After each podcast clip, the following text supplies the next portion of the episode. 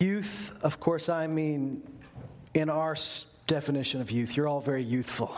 I'm just talking about uh, I'm talking about teenagers. Some of you are young at heart, and some of you, some of the teenagers could learn from you on how to rejoice and how to yell and how to dance. And I shouldn't say yell, I mean shout. Yell sounds uncontrolled, shout sounds like you did it on purpose. So uh, thank God we're going to do that with all our hearts. And you know, when the teenagers catch up and overtake you, you're just going to have to catch up to them. So that's, that's how it goes. Would you open your Bibles to the book of Acts? As we continue our study of the book of Acts, we find ourselves in Acts 13. When we last left off, God was working through Paul and Barnabas as they went on their first missionary journey. They set out from Antioch. They found themselves on the island of Cyprus.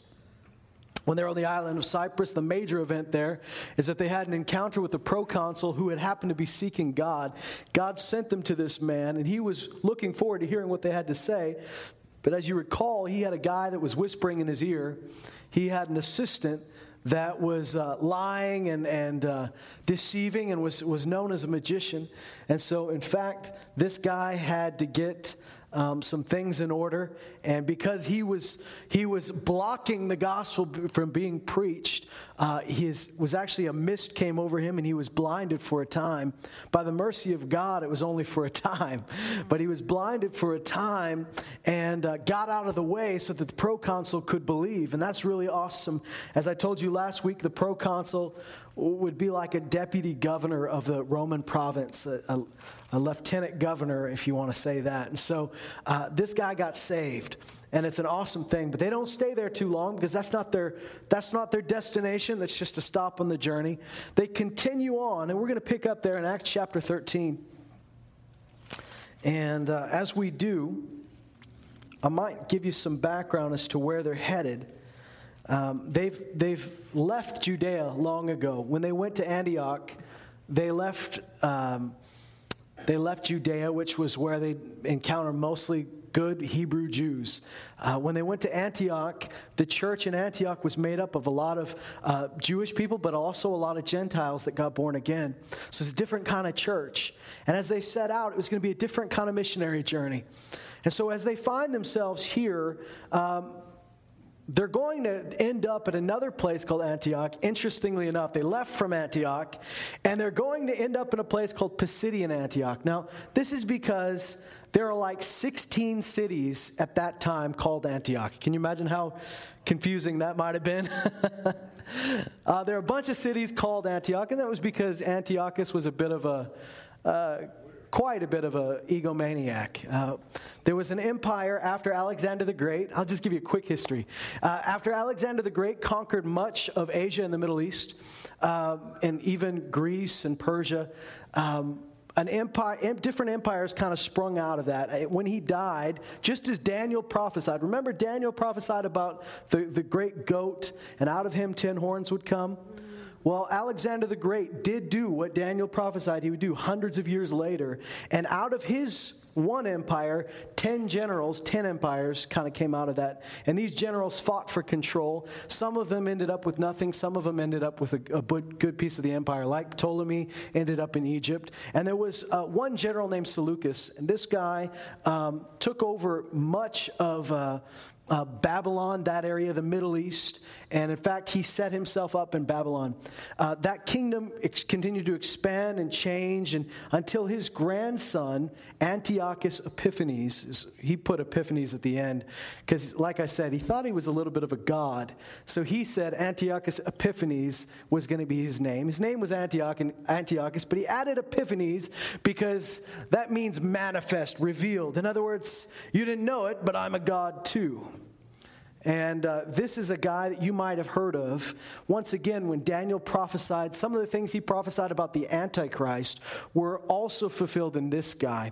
This guy began to um, defile the temple. He defiled the temple in Jerusalem. He did his best to de Judaize the Jews, to turn them into Greeks. And in fact, he spread out some Jews in different parts of the empire. And we find out, remember in Acts 7 when it says there were Hellenistic Jews and there were good old native Jews, Hebrew Jews? Well, the Hellenistic Jews were the ones that kind of got spread out during this empire. And uh, he tried to fill them with Greek culture, get them to be very Hellenized. Hellenized is just another word for Greekized. It just sounds better. Greekized sounds weird. Hellenized sounds prettier, doesn't it? So, Hellenized, uh, coming from the Greek word Hellene, which means Greek, right? So, he's Hellenizing them, trying to make them a little bit more Greek, a little bit less Jewish. Because if they kind of take on the same culture as you, they're not going to rebel quite so readily. Well, the problem was, as these guys got spread out, some of them mixed their beliefs and some of them didn't know what they believed, but some of them stayed true to the one true God. Some of them stayed true to what they believed, and they ended up in different parts of the empire. We're about to end up in Antioch, uh, the Pisidian Antioch, where just like a lot of these places, there's a subculture. There's Greeks, there's Romans, there's Easterners, but there's some Jews that have, have banded together and settled together. And if you were going to talk to these people, if you were going to find them in one of these cities, now if you're in Jerusalem and you're looking for Jewish people, you just walk out on the street and there they are. But if you're in one of these cities, like Antioch, like the Pisidian Antioch, if you're in one of these cities and you want to find the Jewish people, you go to the synagogue. Not only is that the religious center, but that's kind of the cultural center. That's where the Jews congregate. And so the synagogue was not just one guy teaching everybody. The synagogue, you'd have a, have a reading of scripture, and then you'd have some different people share. You'd have some different people that were qualified teach. And uh, this is a place where stra- you know, people from other parts would come in and they'd share something. And so what you see the, the apostles do is they go from town to town, they go straight to the synagogue and they proclaim Jesus there. And they're proclaiming to, as Paul said, to the Jew first and then to the Gentile, because they're going to proclaim to the Jewish people, here's your Messiah. Here's what the prophets have been talking about. Here's what the scriptures have been telling us is coming. Here's the good news. So they would always head straight to the synagogue and they would, they would share this. We find out here, let's just pick up in where we left off in Acts chapter 13. And uh, we're going to see how their journey went. As they left Cyprus, it says this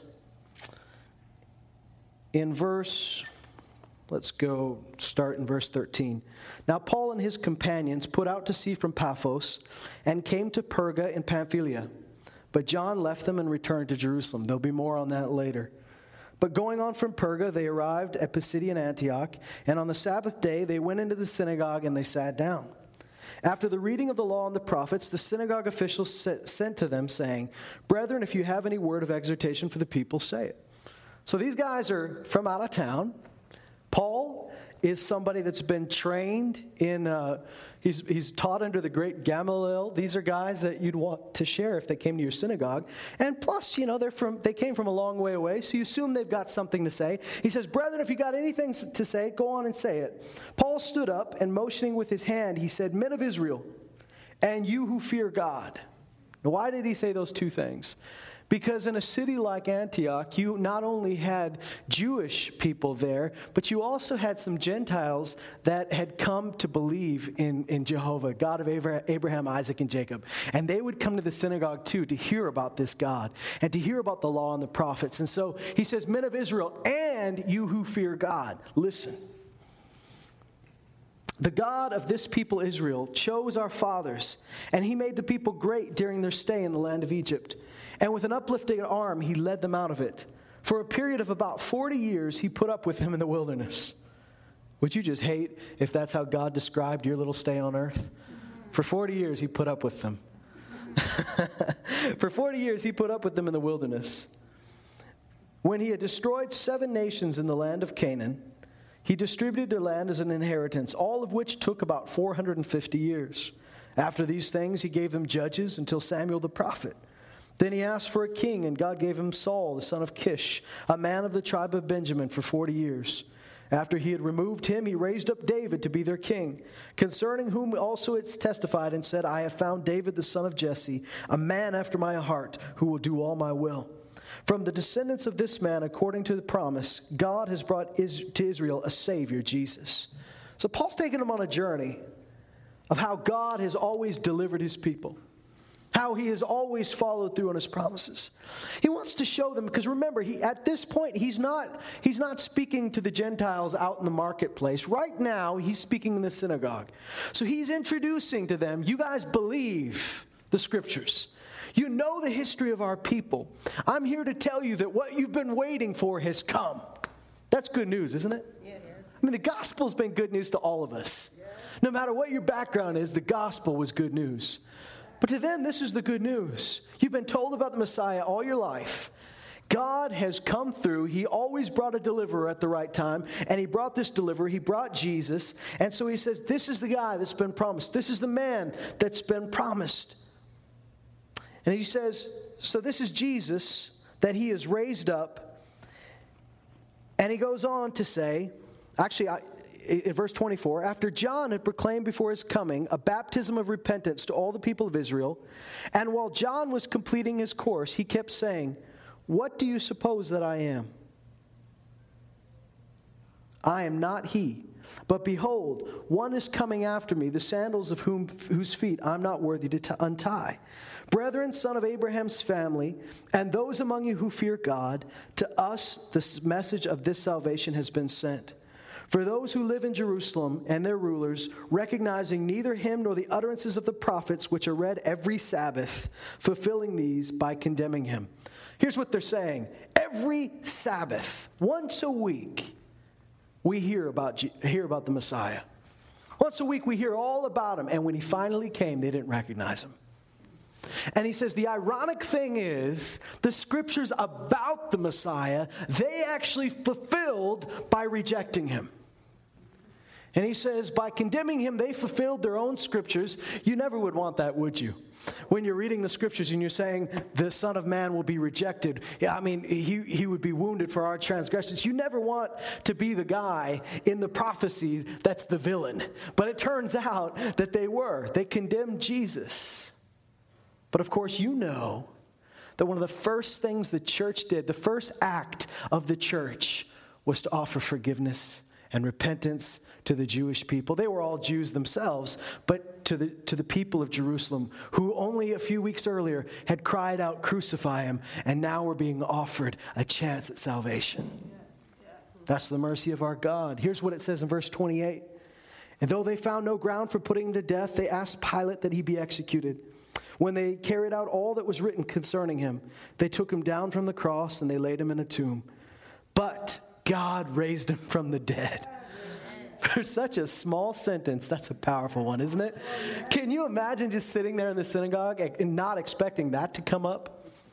You're, you're, going, where are you going with this? He started out by telling us what we hear every Sabbath about our forefathers and about the history. And then they start talking about this Jesus. And maybe the people over there had heard echoes of this. Maybe they hadn't. But he tells them, Jesus, the guy that's you've been listening about, the guy that you've been hearing about all this time, God sent him, his son. He sent the Messiah. They killed him. Can you imagine how, how you're going through this emotional roller coaster as Paul is talking? These are people that weren't there. These are people that live pretty far away.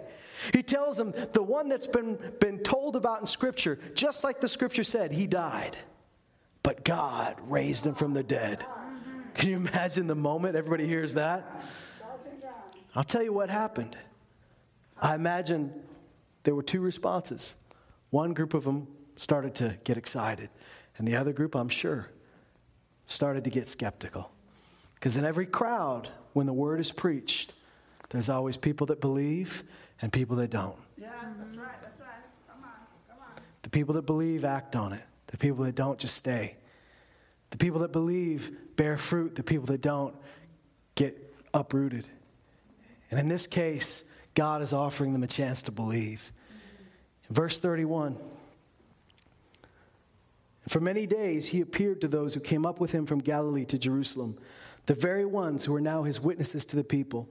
And we preach to you the good news of the promise made to the fathers that God has fulfilled this promise to our children in that he raised up Jesus, as it is also written in the second psalm You are my son, today I have begotten you.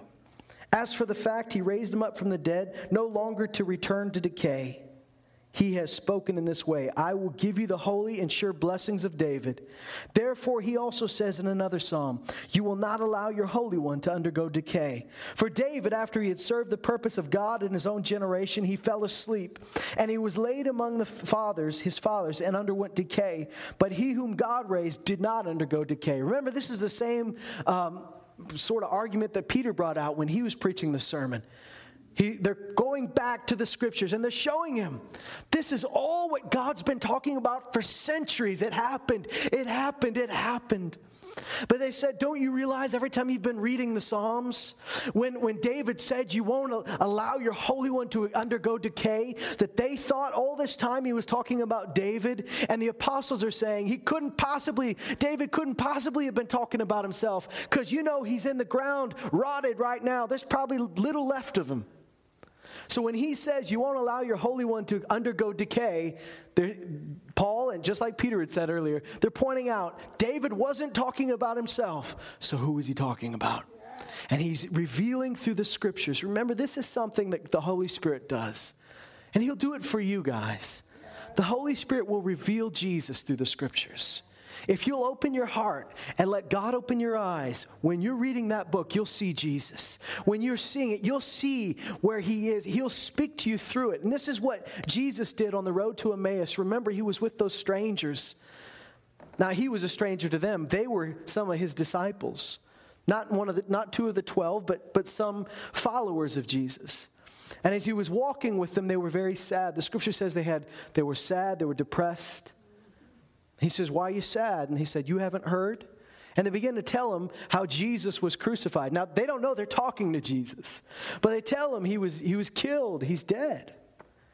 And it says, from that moment, Jesus began to show them through the scriptures and reveal to them through the scriptures that this is all what's already been written. And he began to show them himself through the scriptures. He began to show them that this is not a surprise to God, that this is what the prophets have been talking about. And then he revealed himself to them, and they knew. They knew later on they had been with Jesus, and it said, Didn't our hearts burn within him as he spoke?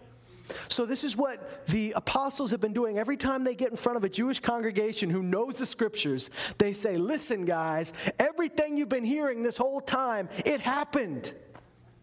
Now, that's a big deal because you can imagine if you're hearing the same thing your grandfather heard in church and his grandfather heard, for hundreds of years they've been telling you a Messiah is coming.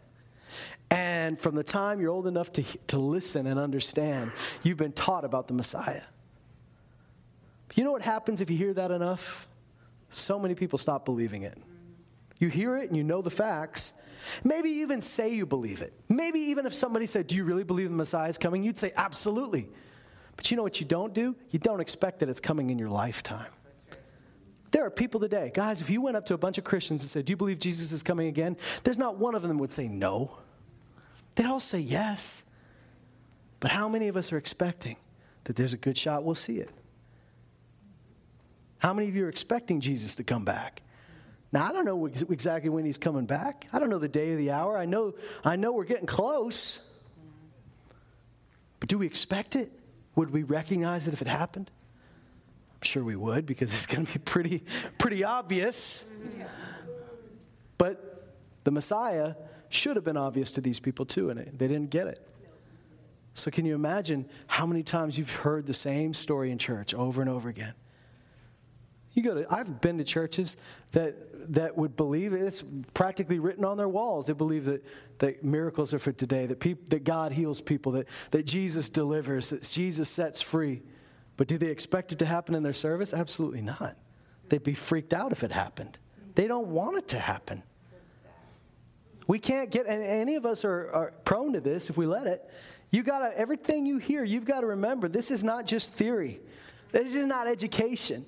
We might be going through the book of Acts right now, and you might be learning some things, and that's wonderful, but it's not just about you getting a little bit more knowledge so you can pass Bible baseball. This is so that we can grow, and God's doing something in us so that He'll use that word to cause us in our everyday life to be transformed.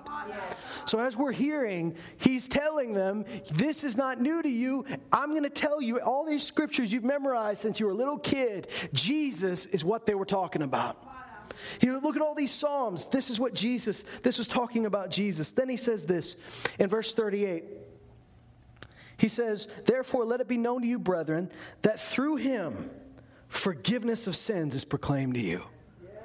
And through him, everyone who believes. Now remember, he's talking to native Jews and he's also talking to some Gentiles. He doesn't say, through him, people sitting on this side.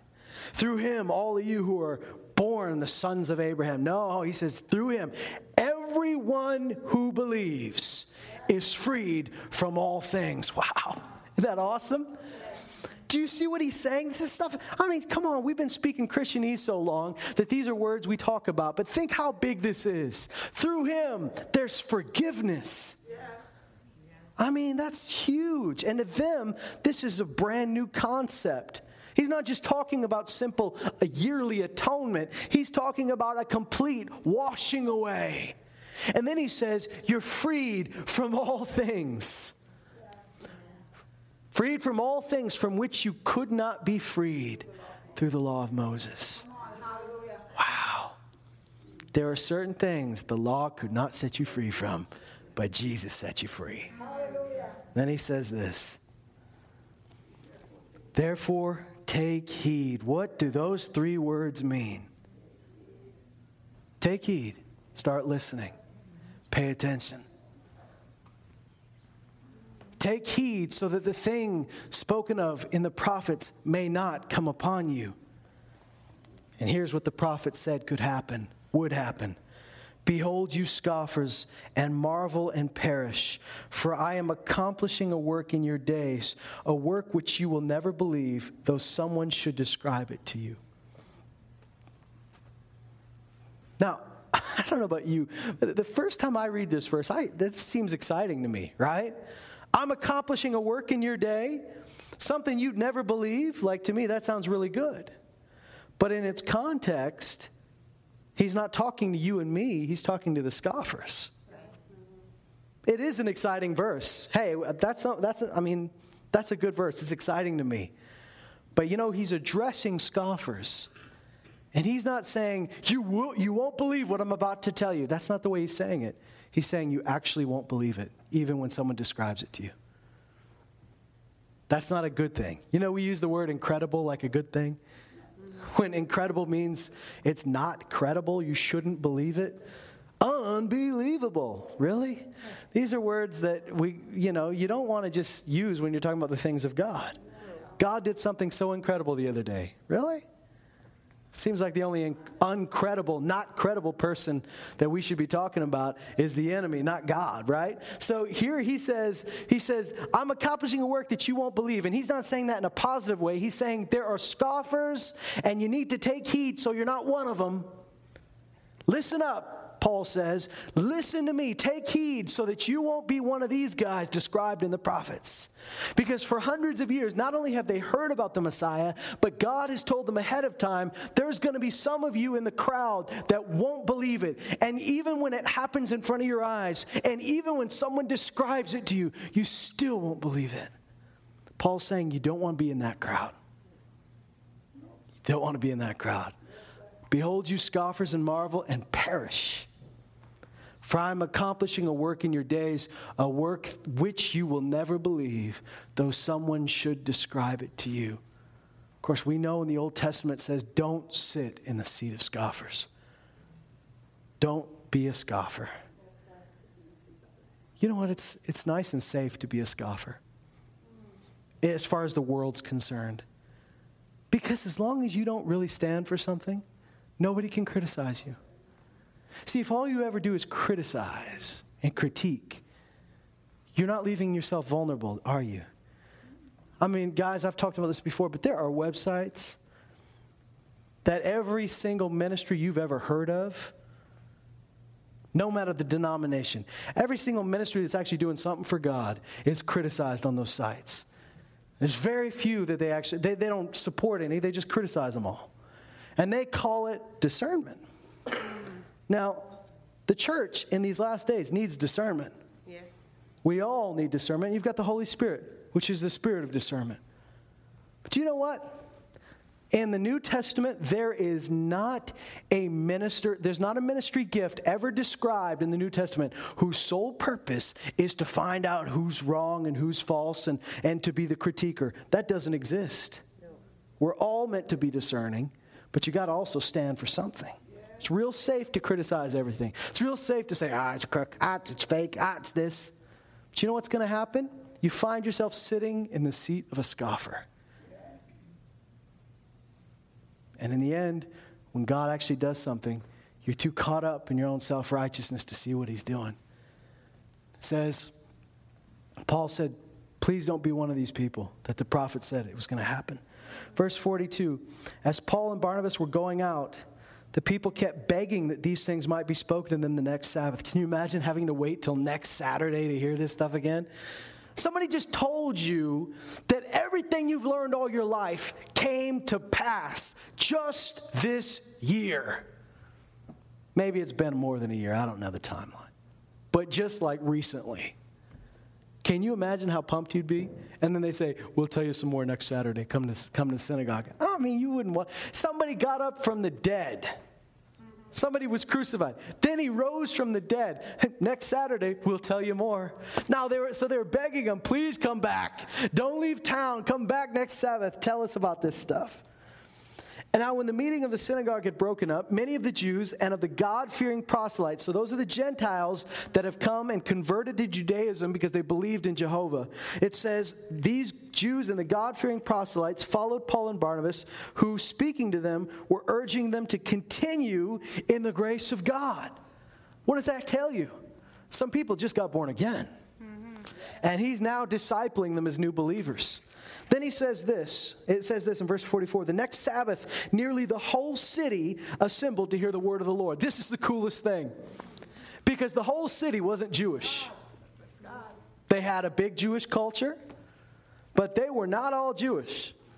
You see, the previous meeting, we had Jews and some converts to Judaism. Next week, the word has spread. People are so excited. The word's got out. The whole city shows up. Romans, Greeks, Jews, Easterners, they're all there. And they come to hear the word of the Lord. That's exciting, isn't it? Yes. But when the Jews saw the crowds, they were filled with jealousy. Now, when we see the word Jews, we're not talking about everybody who was Jewish, but we're talking about the leaders. They see the crowds, they get filled with jealousy. Why? Because now the Gentiles are getting open to the same thing. Hey, we've been preaching, we've been having synagogue for every every week for years and years and years. Now these guys come along and you all want to hear something, don't you? You know why? Because he's not because no longer are we the special ones. Now everybody's open to this gospel. So they're jealous and they begin co- contradicting the things spoken by Paul and they were blaspheming. In verse 46, it says, Paul and Barnabas spoke out boldly and said, It was necessary that the word of God be spoken to you first. In other words, we had to come to the Jewish people first. It, it was necessary that it was spoken to you first, since you repudiate it and you judge yourselves unworthy of eternal life. Behold, we're turning to the Gentiles. Big statement, hey? Do you notice how he says that? You judge yourselves unworthy of eternal life. How do we judge ourselves unworthy of eternal life? By not receiving the free message of the gospel. When you reject the word of God, you judge yourself unworthy. And you don't get it, you don't receive. He says, so we're going to turn to the Gentiles. For the Lord has commanded us, I have placed you. Now he's quoting again from the Old Testament. I have placed you as a light for the Gentiles, that you might bring salvation to the end of the earth. When the Gentiles heard this, now get this. I mean, you got some ticked off Jews, right? You got some happy Jews too, but you got some ticked off ones. But now, when this rabbly bunch of Gentiles hears this, when the Gentiles hear this, they began rejoicing and glorifying the word of the Lord. And as many as have been appointed to eternal life believed. So, this is a bunch of people got saved. A bunch of people believed God. A bunch of people were converted. And says, and the word of the Lord was being spread through the whole region. Now, you know, Paul and Barnabas haven't left the city yet. So when it says the word was spread through the whole region, how does that happen? That happens when people hear and they get excited and they spread it. The gospel was never meant to be spread by one, two, three people, just setting up little pods throughout the world. It's meant to be announced, proclaimed, received, and multiplied. Which means every time you hear something that, that God speaks to you and you get excited about it, it should be natural. It should be the natural reaction for you to go and tell somebody else about it. That's how the word grows. That's how the word is glorified. Not just tell somebody, but live it out. So this is what they're doing. The word of the Lord is being spread through the whole region. Verse 50 but the Jews incited the devout, devout, women of prominence and the leading men of the city, and they instigated a persecution against Paul and Barnabas and drove them out of their district. But they shook off the dust of their feet in protest against them and went on to Iconium. And the disciples were continually filled with joy and with the Holy Spirit. Isn't that awesome? even, when the, even when the missionaries left town, the gospel stayed and flourished. Now, here's the point we got to drag out of this. As we see, there's been a, a, you know, you can't stop the gospel. Once it gets planted, it just goes. Jesus said that the kingdom of God is like a little bit of yeast, and you work it into the lump of dough, and pretty soon the yeast spreads throughout the whole lump. He says the kingdom of God is like a mustard seed. Starts out as the smallest seed, but it'll grow. And he says, in this kingdom, that mustard bush gets bigger than the bushes that they would have been familiar with. Because he says, when Jesus described it, he said it'll take over the whole garden. So you let the kingdom into even a little spot of society, it'll spread. But here's what we need to take from this. Because you know, you all believed. Is everybody here born again? Everybody here a believer? Oh, yes. Yeah, right? So you're all believers. You've all believed. But you know, that's not the only thing that God's ever going to require of you. Just that you believe and you pray a prayer and boom, that's it. Now, thank God, believing, that simple act of believing brought you eternal life, and Jesus will never leave you or forsake you. But there's more to life than just waiting till you die so you can go to heaven. Thank God. or else we would have just got saved and raptured right in the same moment. No, you're here for something. And every time, as we grow, every, every time the, the Lord's bringing you to a place of growth, bringing you to a place of expansion, He's going to use His Word, He's going to use the Holy Spirit, He's going to use preaching, He's going to use different things to cause you to come to a place where you have to make a decision. Can I believe that? Do I really believe that? Sometimes there are things that are difficult to believe. Sometimes there are things that are hard to comprehend. Some of the times there are things that demand too much of you and you don't want to believe it. But we all come to a place, now I don't care how long you've been saved, every time you hear the word of the Lord, it, it requires something of you. Yes. It will. It will always require something of you. Randy and I were just discussing before the service how one of the most dangerous things as you grow in the Lord is to, to get to the point where you're hearing a lot of sermons, but you're not doing anything with it. Because it hardens you. Yes, and you become dead and stagnant. So what you need to do is to continue to apply the word that's, that's given to you. But every time we encounter a new truth, now, I'm not talking about new truth like it's, it's something that's just come up. I'm talking about stuff that's been preached for 2,000 years. It's in the Word, but it's, it comes alive in a new way to us, and God speaks it to us. We got to choose. Are we going to be the ones that play it safe and scoff, play it safe and withdraw, play it safe and say, "No, I don't want to. I don't want to do that. I'm, I'm settled." Or do we want to be the people that are like the Gentiles and we rejoice? And we, we get excited about the word of the Lord. Now, here's, here's what I mean by that. Remember when Jesus um, came to Jerusalem for the last time, right before he was going to be arrested and crucified? When he came in, he wept right before the triumphal entry. He stood over Jerusalem and he wept. And the reason he was weeping over Jerusalem is he said, How I longed to gather you like a hen would gather his chicks. I wish I could have gathered you like that. Just put you under my wings. He said, But now barricades are going to be thrown up against you. You're going to be encircled on all sides. Why? Because you did not recognize the day of your visitation. You didn't recognize when God was visiting you. Friends, I truly believe every one of you is my brother and sister. We're all going to be in heaven together. But on this planet, on this planet, there are going to be days and seasons of visitation. Let me qualify that by saying, He's never going to leave you forsake you, right? So it's not like Jesus is visiting you every once in a while, and, and any other time you're not seeing Him. Now, He's with you all the time.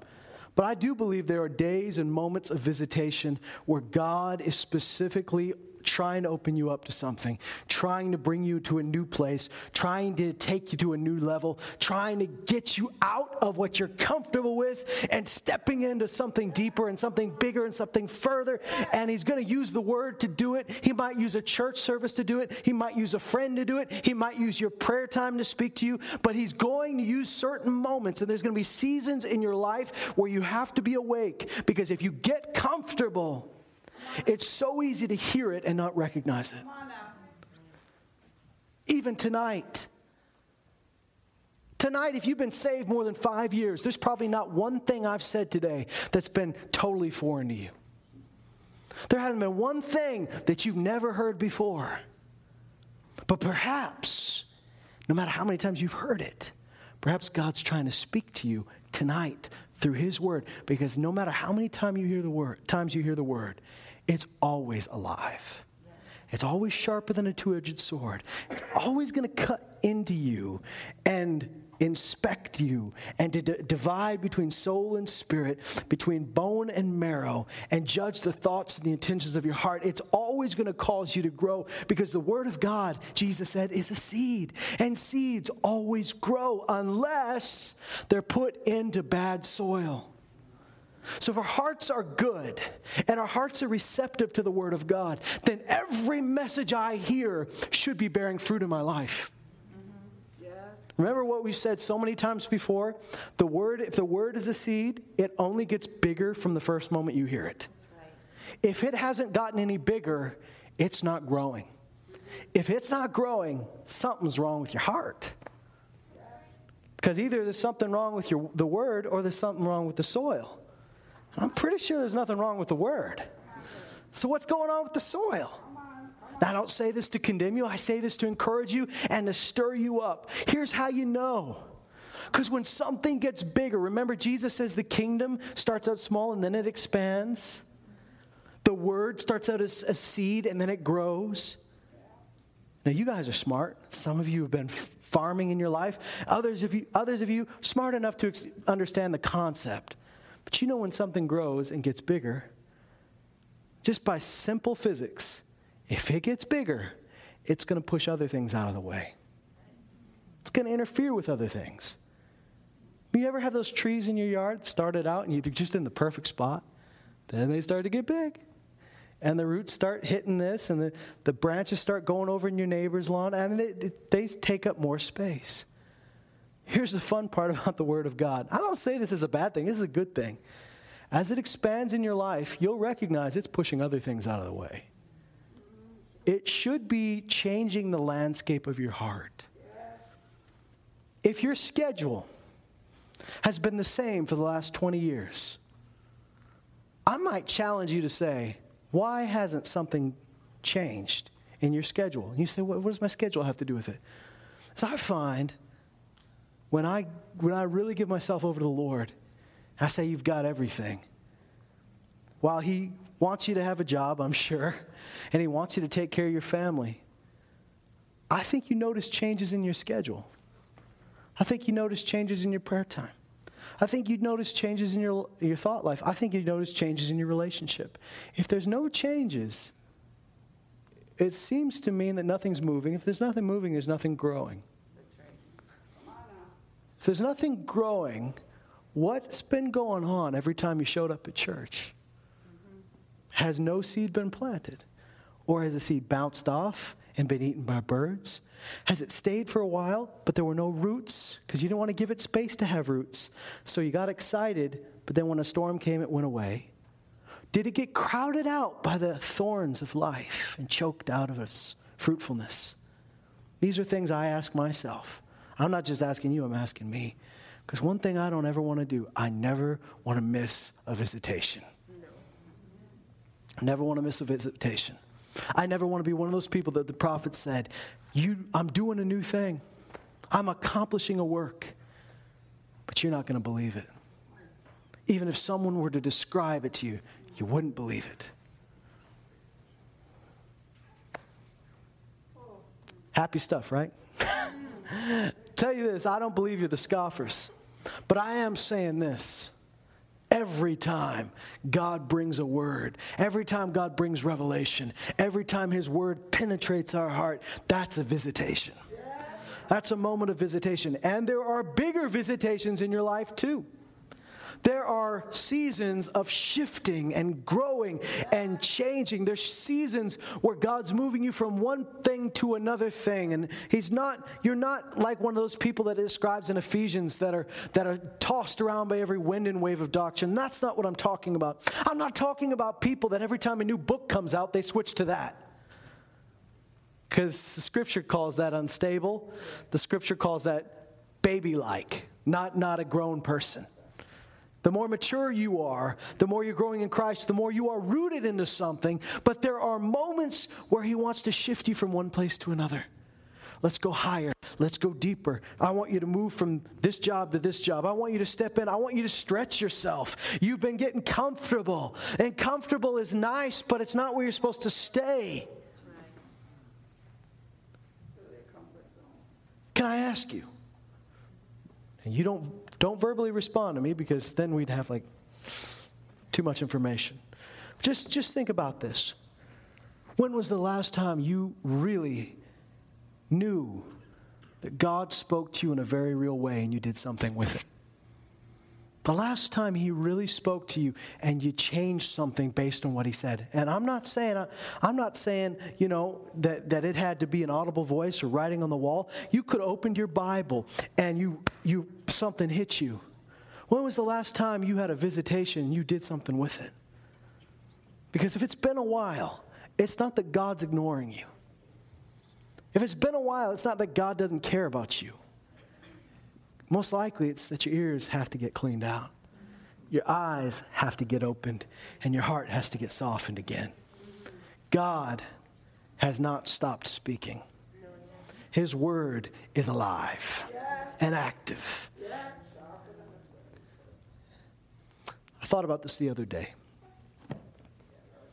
Because sometimes if we think, if I didn't hear, then it's not my fault if I don't do.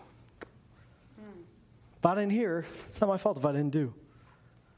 The truth is, when you're not listening, it's sort of on the same line as disobedience. If you're not listening to hear, you can't obey because you didn't hear. When I was thinking about Pontius Pilate, do you remember Pontius Pilate? How he kept trying to get Jesus out of his court, send him to Herod's. You guys deal with him. Because he knew it was a lose lose situation if he were to condemn Jesus and make the crowds happy, he was going against his own conscience and going against Roman law.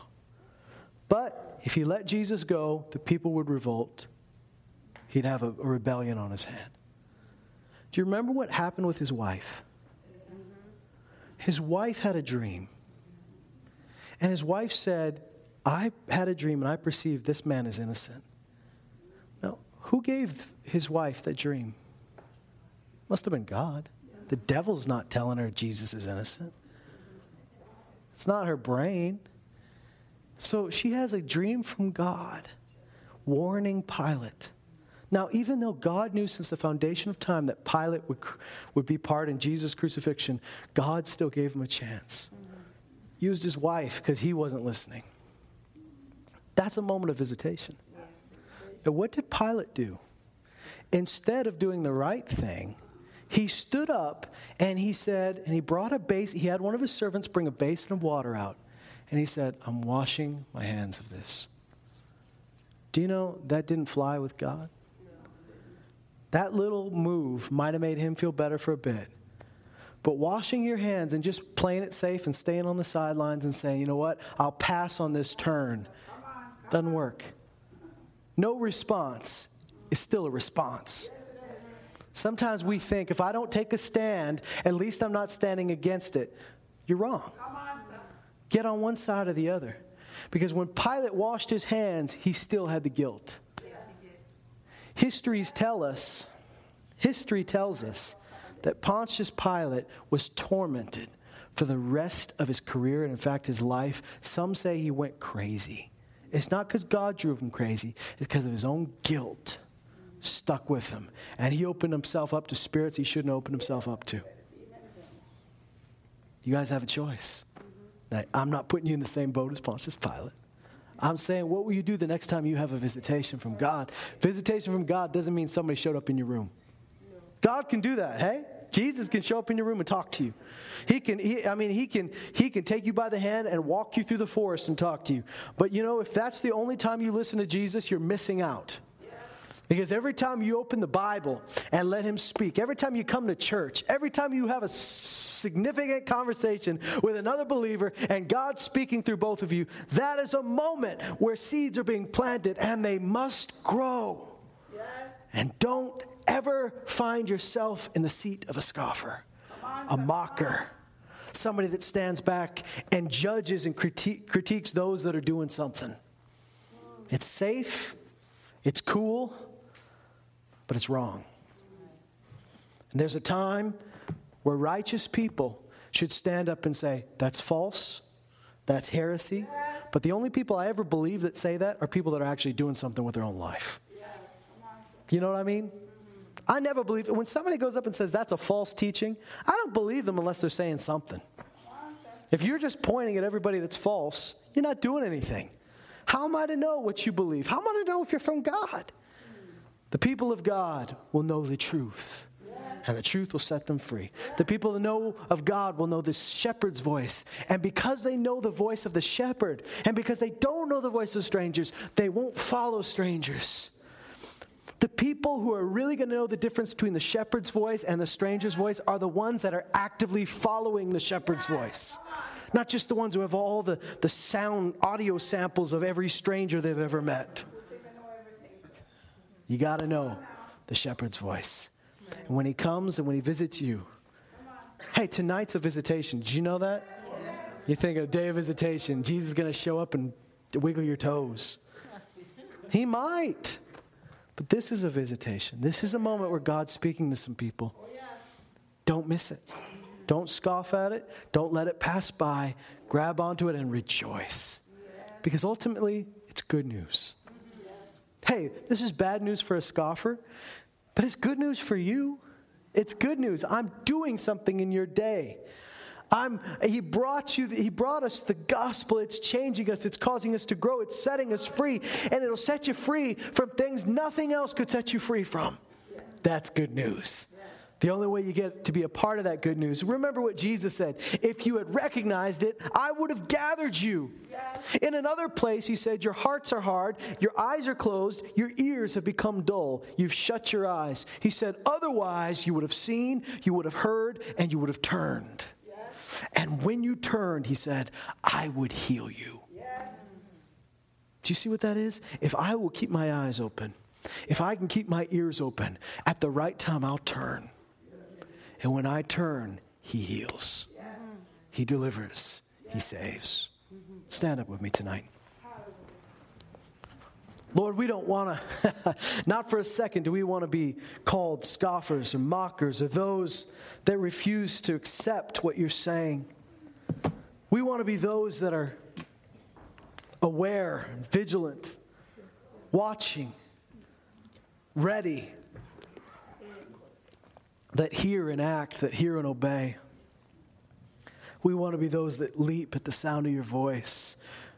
Father, for the new believers and the old believers alike, may we all be eager for your word, hungry for more, excited to hear what you're doing, not shrinking back, but pressing forward, always seeking to not just learn something new, but to let that word change us and transform us, and let what, we, what we've grown in, what we've received on Sunday morning, change how we act on Monday and change how we pray and change how we believe.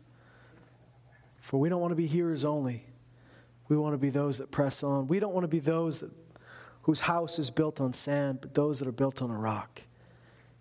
Lord, may we never miss a moment of visitation. May we never miss seasons where you're doing something new. May we never miss the times and the voices, even if it seems old to us, even if it seems like something we've heard before, may it always be fresh and new and exciting. In Jesus' name, amen. God bless you. We love you very much. There's nothing you can do about that. And uh, just have a great week. Hey, Bridget.